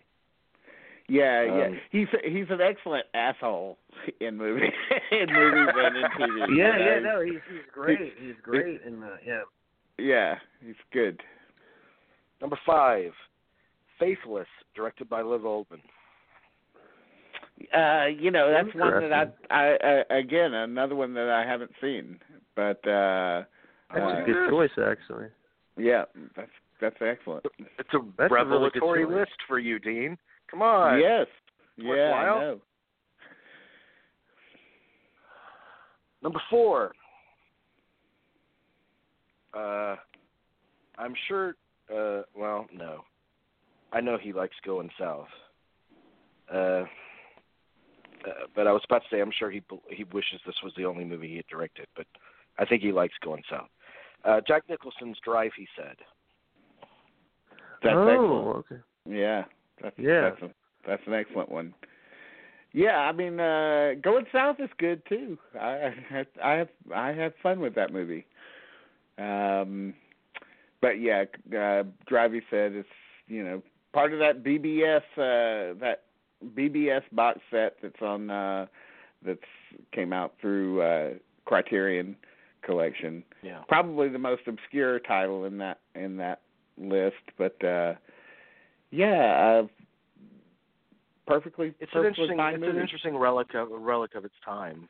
Yes. uh, of, of, of the, the countercultural kind of movement and universities. And yeah, Nicholson's a good a good person, a helmet. And just for the movie geeks out there, we did not forget that Nicholson directed Two Jakes, but We're I, trying to. I mean, forget, I, so. I I think, and I'm sure Gary would agree, uh, the only reason why he directed the Two Jakes was just to get rid of the Two Jakes. You know, let's just Yeah. get it done. I'll do it. You know, yeah. and he did as fine Yeah, a I job as he possibly could. Yep. I mean, that's a film. I'm going to say what I said walking out of it. Um, like the shame Roman Polanski didn't direct it. You know, I mean, if you're, you know, so and if that was never going to happen, so you know, what can you do? I mean, Remember, uh, man, I rewatched Chinatown uh, a month or two ago. It's just, it's a perfect movie. yeah, Hmm. it really is. Terrific. Number three. I rewatched this in the past year too. Warren Beatty's Bulworth. Mm. Good movie. Way ahead of its time. Yeah, I need to revisit it uh, again. I, I uh, it's my least favorite of all of Beatty's directorial uh, movies, but um, yeah, I need to take a look at it again. I think it's been too long. It is interesting because he is so politically savvy, Beatty. He's always kind of harbored political ambitions, Mhm. but uh, publicly he's just not comfortable enough, you know, to to see them through. Um, so you would think that Bulworth, you know, the satire would be, uh, yeah, you were you were looking for great things from it, um, but it was really ruined for me by its trailers. Like every single Mhm. highlight of the movie was in the trailers. True. And rewatching it, it's like an odd. It's a political satire with a, a, a typically haunting Ennio Morricone score that just feels Mhm. fucking weird in, in the scope of that movie. Um, but it is interesting to watch now uh, because it was kind of a wish fulfillment thing when it first came out. What if a politician Mhm. really spoke his mind, no matter who got offended? Yeah. Uh, so it takes on a different kind of resonance now. That's yeah. I mean, Uh, yeah. Number two, Vincent Gallo's Buffalo '66. This Geez, is a I good love movie. Buff- I love Buffalo. I like 60 this. I love it. Uh, Yeah. tremendously. But I'm also a huge fan of the Brown Bunny. I think the Brown Bunny is is is is even better, really. Uh, I don't hate that movie. I saw it. I had no problem with that movie. You know, I remember watching it. I was like, you know, this movie's not bad. I don't know what the, you know, what everyone's like yapping about. It's not. It's not bad at all. It's a good movie. Um, both of them are good movies. Um, They are. Uh, I mean, Buffalo '66 is a more conventional film, yeah, but uh, to me, uh, Brown Bunny has uh, has real uh, vision to it. Has real um, integrity and um, uh, uh, a, a sort of a crushing melancholy to it. yeah. Uh, I mean, that's what the of movie's words. about. Is you know, it's another movie about getting over grief. Uh, but um, I, I just, uh, I just, when I think of Vincent Gallo, I think of that movie and not, uh, not Buffalo '66. Okay. The number one movie on this list is Robert Duvall's The Apostle. Mm. Wow. Not Assassination Tango. Also an interesting movie. I mean, it's not a Yeah. entirely successful movie, but No, no, I but enjoyed it's it as far- as far as it went. Yeah. Oh, yeah, it's, it's it's like he got a. movie. It's like he. It's like he came up with the idea for a Hitman script, and then he fell in love with doing the tango, and he said, "Oh shit, I got to put this in the movie." and Yeah. So it was just this weird kind of conglomerate of opposing uh, storylines. It's kind of interesting. Yeah, I I really uh you know, The Apostle is still one of the great movies about faith. Uh just um Yeah. uh it's it's one of the uh you know, it's not insulting towards the uh faithful. It's uh uh but it also doesn't skirt uh you know the um I guess the uh the more negative aspects of it, uh, or the more negative aspects of that character, at least, because um, uh, he is shown at at, at, at uh, a variety of low points. Uh, but uh, but the the faith still comes through, and uh, it's believable. It's uh, it's moving, uh, and uh, it's risky, very very very risky. Uh, yeah. Not, uh, you know, it's uh, it's it still remains. You know, there haven't been a lot of movies about uh, religious faith like that made since that was made. I mean, there's that's that's a 20 year old movie, and I can't think of. Well, yeah, and actually, uh, I mean, a movie, uh, a faith-based movie, was really a novelty then, and it, Mhm. it, it came out bef- before uh faith-based movies be, were very profitable. You know, before it became That's a true. wave of its own. Mhm. Uh, because because it because and I don't know if it still would uh, if it would be caught up in that wave and and be as profitable as part of that wave because like you said Dean it doesn't sugarcoat uh, the the morality of the of the lead character. I mean he is a skirt chaser. He's he he allows rage and jealousy to overtake him. I mean he's a human being. They allow him to be a human being. and and it, but it does but it does not conflict with his deep faith at the same time. They don't belittle that. So um, yeah, it's quite a You- quite a feat. and you've definitely keyed into the uh the problem with most faith based movies uh that I've seen at least and that uh they they look at the faithful as being infallible um Mhm. they portray they Mhm. portray the faithful as being uh as being complete paragons of uh humanity and uh Right. a- and there's just when you see that in a movie, whatever kind of movie, uh, it, it, it, there, it strikes you as being phony, you know, uh, and it just, uh, you know, I, I'd like to see more faith-based movies that had real quality. Uh, I don't, I don't know why they they why they can't hit a, a note of real quality. Uh, but I think I suspect that's the reason is that they just uh, they they can't uh, they can't get off the team long enough to uh, you know their team. Uh, they can't uh, they can't disengage from that uh, long enough to really connect with all humanity. I guess so. It's, uh, you know, I'm still waiting. and I'll well, definitely watch. is also Yeah, you'll definitely watch what? I'll definitely watch one that that comes along and and people love. You know, I I Yeah. you know look forward to that.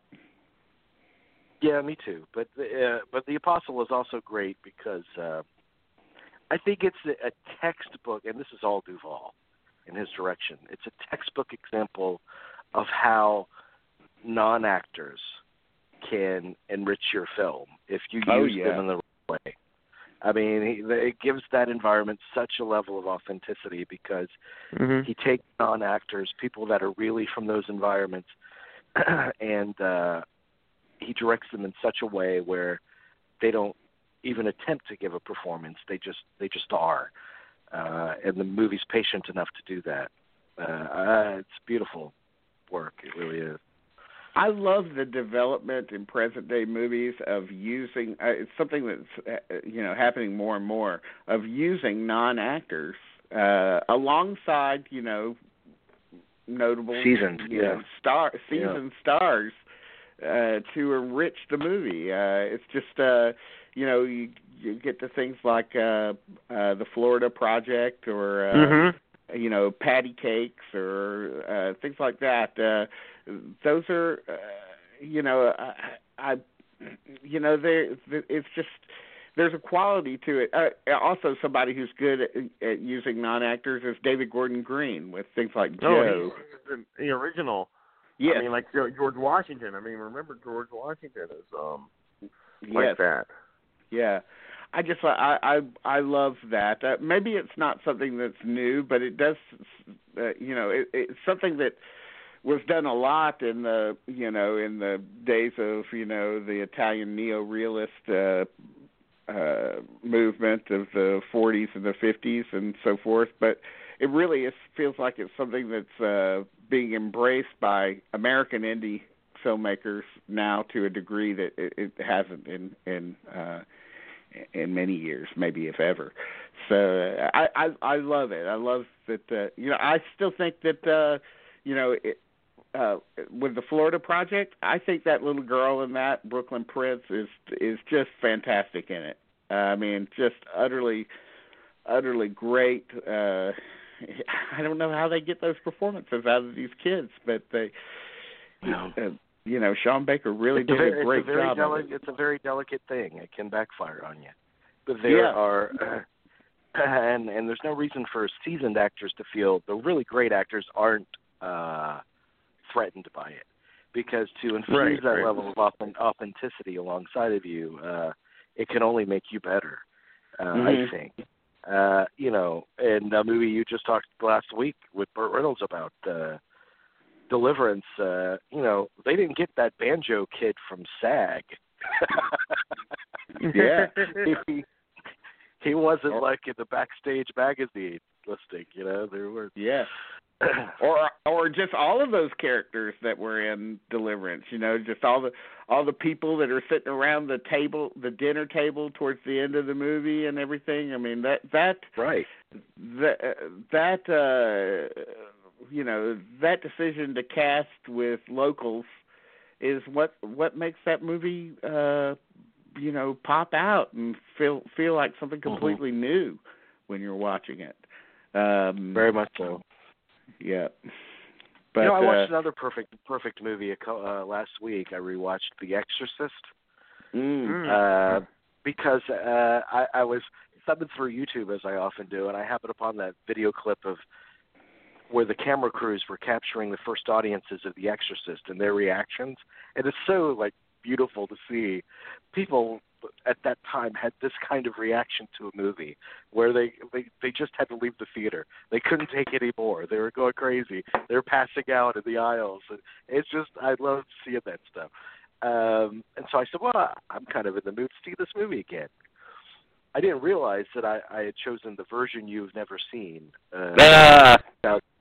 the 2000 re-release, and uh, an otherwise perfect movie uh, is taken down a star because of Mm.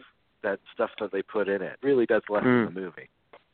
those those flash frames of of the demon face and so forth in in various shots that they weren't there in the original uh just you're right it just takes the movie down a notch and well i really hate that that's the version that a lot of people are watching now they think this is the director's cut it's not don't Yeah. watch this version watch the original william Yeah. friedkin version that's the one that's the one Well, the the most uh, the most offensive uh, uh, uh, addition is that spider walk scene. I mean, first oh of all, yeah. it's just oh God. it's just it's just jarring. You, you even if you've never watched it before, you kind of think to yourself, that doesn't feel like it belongs there. Uh, and and it's obviously not Linda Blair. It's kind of a ridiculous effect. I think people just talked about it so much that they just felt obliged to. All right, this will be the attraction of bringing people back in the theater. But uh, I mean that that really does like lessen an otherwise, you know, phenomenal movie. Yeah, Mhm. Uh, I, and that, I, I and agree. that's another that's another movie. That's another movie that benefits greatly from uh at times a very documentary feel to it. Like when she goes in the and she's being examined uh you know, she goes in for the um procedure where they're doing MRIs on her brain. Mm-hmm. uh, and and you see like real technicians and they're working on her. You know, people from the hospital. One of whom, uh, this is interesting. I don't know if you guys know this. You probably do. The the guy that sticks the thing that sticks the needle in her neck and draws it out, and before they Yeah, do let's- the yeah, uh, he was arrested. He was a serial murderer. He was a murderer, and he got arrested, and and that that began uh, William Friedkin's uh, kind of trek to make cruising. Uh, Wow. When he found that out. That's Hmm. interesting. I didn't know anything about that. Wow. Uh, well, you know that sequence, that uh, Spinal Tap sequence, is you know Yeah.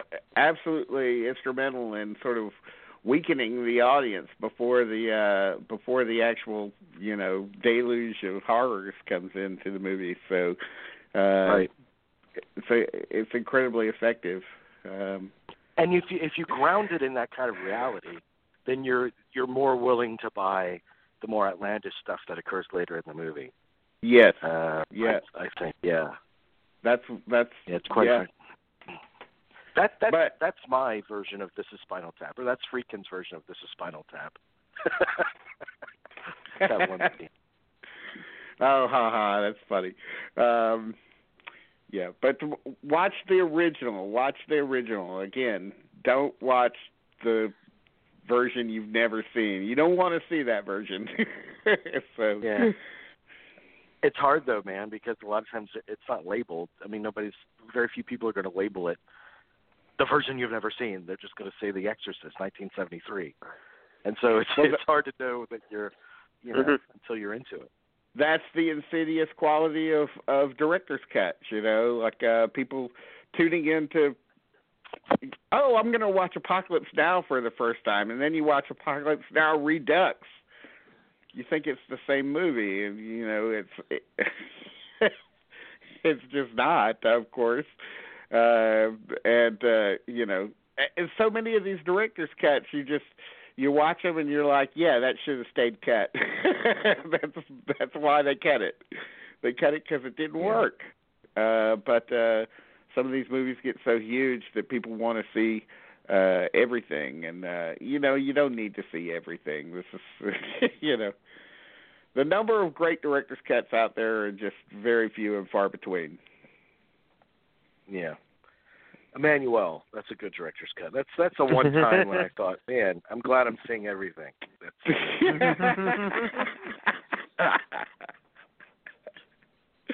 All right, guys. Yeah.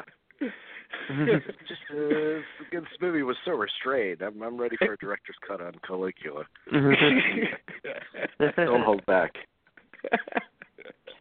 All right, we'll be back next week with uh Adam talking about the Blu-rays, and I'm sure the the 4K Criterion release of Night of the Living Dead will be on the roster for discussion Yes, next right. week. Yep, that's exciting. Yes, Okay. Wait. All right. Jerry's al- Who's Jerry's gonna always- hang up first? Jerry's always in such a Jerry's al- always in such a foul mood when it comes to Blu-ray time. It's like, is anybody going to watch these movies? What's going I, on? I was well, no, no, no. I didn't. I'm not the only one who said that. Dean has chimed in with me on that. I know. have. I yeah, have. but that's that's that. Uh, yeah, but that's part of the fun of the the list. That people are actually releasing this shit. We never. Yeah, I know. I mean, shit it is. I mean, Without no, no, him. no, never. I mean, I know. I mean, it's just like wow. I mean, it's just like some of those titles. You're like, I didn't even know that the prints were still in existence. You know, I mean, the negatives. I mean, where did they find this? I mean, just some of these movies. I mean, Hey, in some ways, you know, some of that, some of that gives me hope for the future. To, you know, for things like uh finding finding the lost uh, reels of of Magnificent Ambersons or something like that. I think The real- yeah. Apple, the Apple Dumpling Gang or something like that, or or Or, the Apple Dumpling or- Gang rides again. Yes. Or a really clean print of Amazing Grace and Chuck. I mean, that's all. I yeah. I mean, or like you Oh, know, cut, the cut scenes of Bucktown, or you know, Bucktown. Romeo is madly in love with Juliet. But because of a senseless family feud, the two lovers are forbidden to speak to one another. Romeo is a true believer that the spirit of love can overcome all obstacles. At the moment, he is standing in a garden under Juliet's bedroom window, wondering whether he should call out her name and tell her of his burning love. But soft. What light through yonder window breaks? It is the east, and Juliet is the sun. Arise, fair sun, and kill the envious moon, who is already sick and pale with grief, that thou, her maid, art far more fair than she. Be not her maid, since she is envious. Her vestal livery is but sick and green, and none but fools do wear it. Cast it off. It is my lady. Oh, it is my love Oh, that she knew she were. She speaks, yet she says nothing. What of that? Her eye discourses. I will answer it. I am too bold. Tis not to me she speaks. Two of the fairest stars in all the heaven, having some business, do entreat her eyes to twinkle in their spheres till they return. What if her eyes were there, they in her head? The brightness of her cheek would shame those stars, as daylight doth a lamp. Her eye in heaven would through the airy region stream so bright that birds would sing and think it were not night. See how she leans her cheek upon her hand. Oh, that I were a glove upon that hand, that I might touch that cheek. She speaks. Oh, speak again, bright angel, for thou art as glorious to this night, being o'er my head, as is a winged messenger of heaven unto the white upturned wondering eyes of mortals that fall back to gaze on him when he bestrides the lazy, puffing clouds and sails upon the bosom of the air.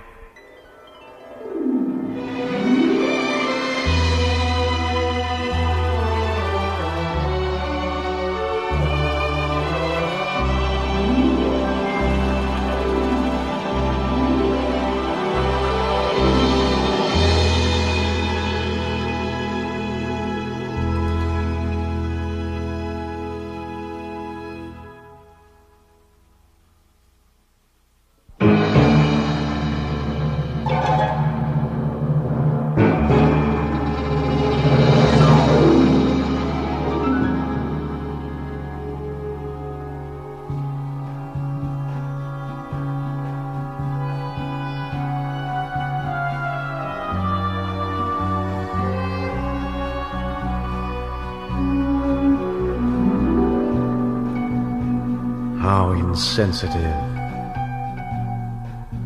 How insensitive I must have seemed when she told me that she loved me. How unmoved and cold I must have seemed when she told me so sincerely.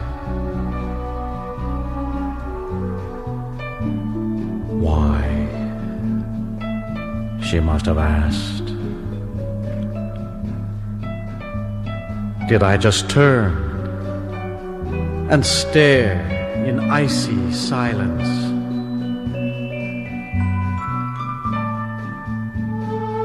What was I to say? What can you say? When a love affair is over.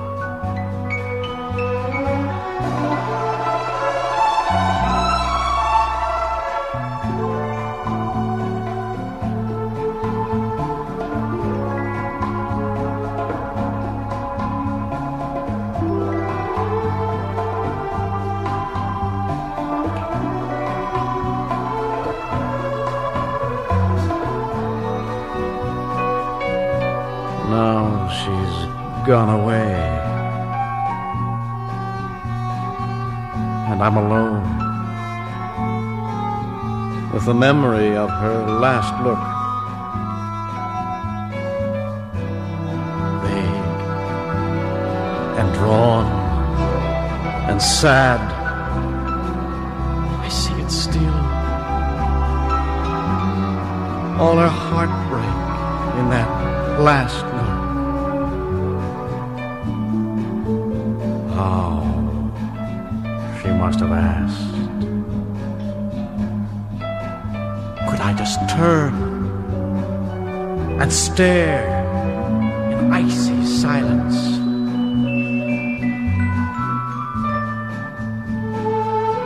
What was I to do? What can one do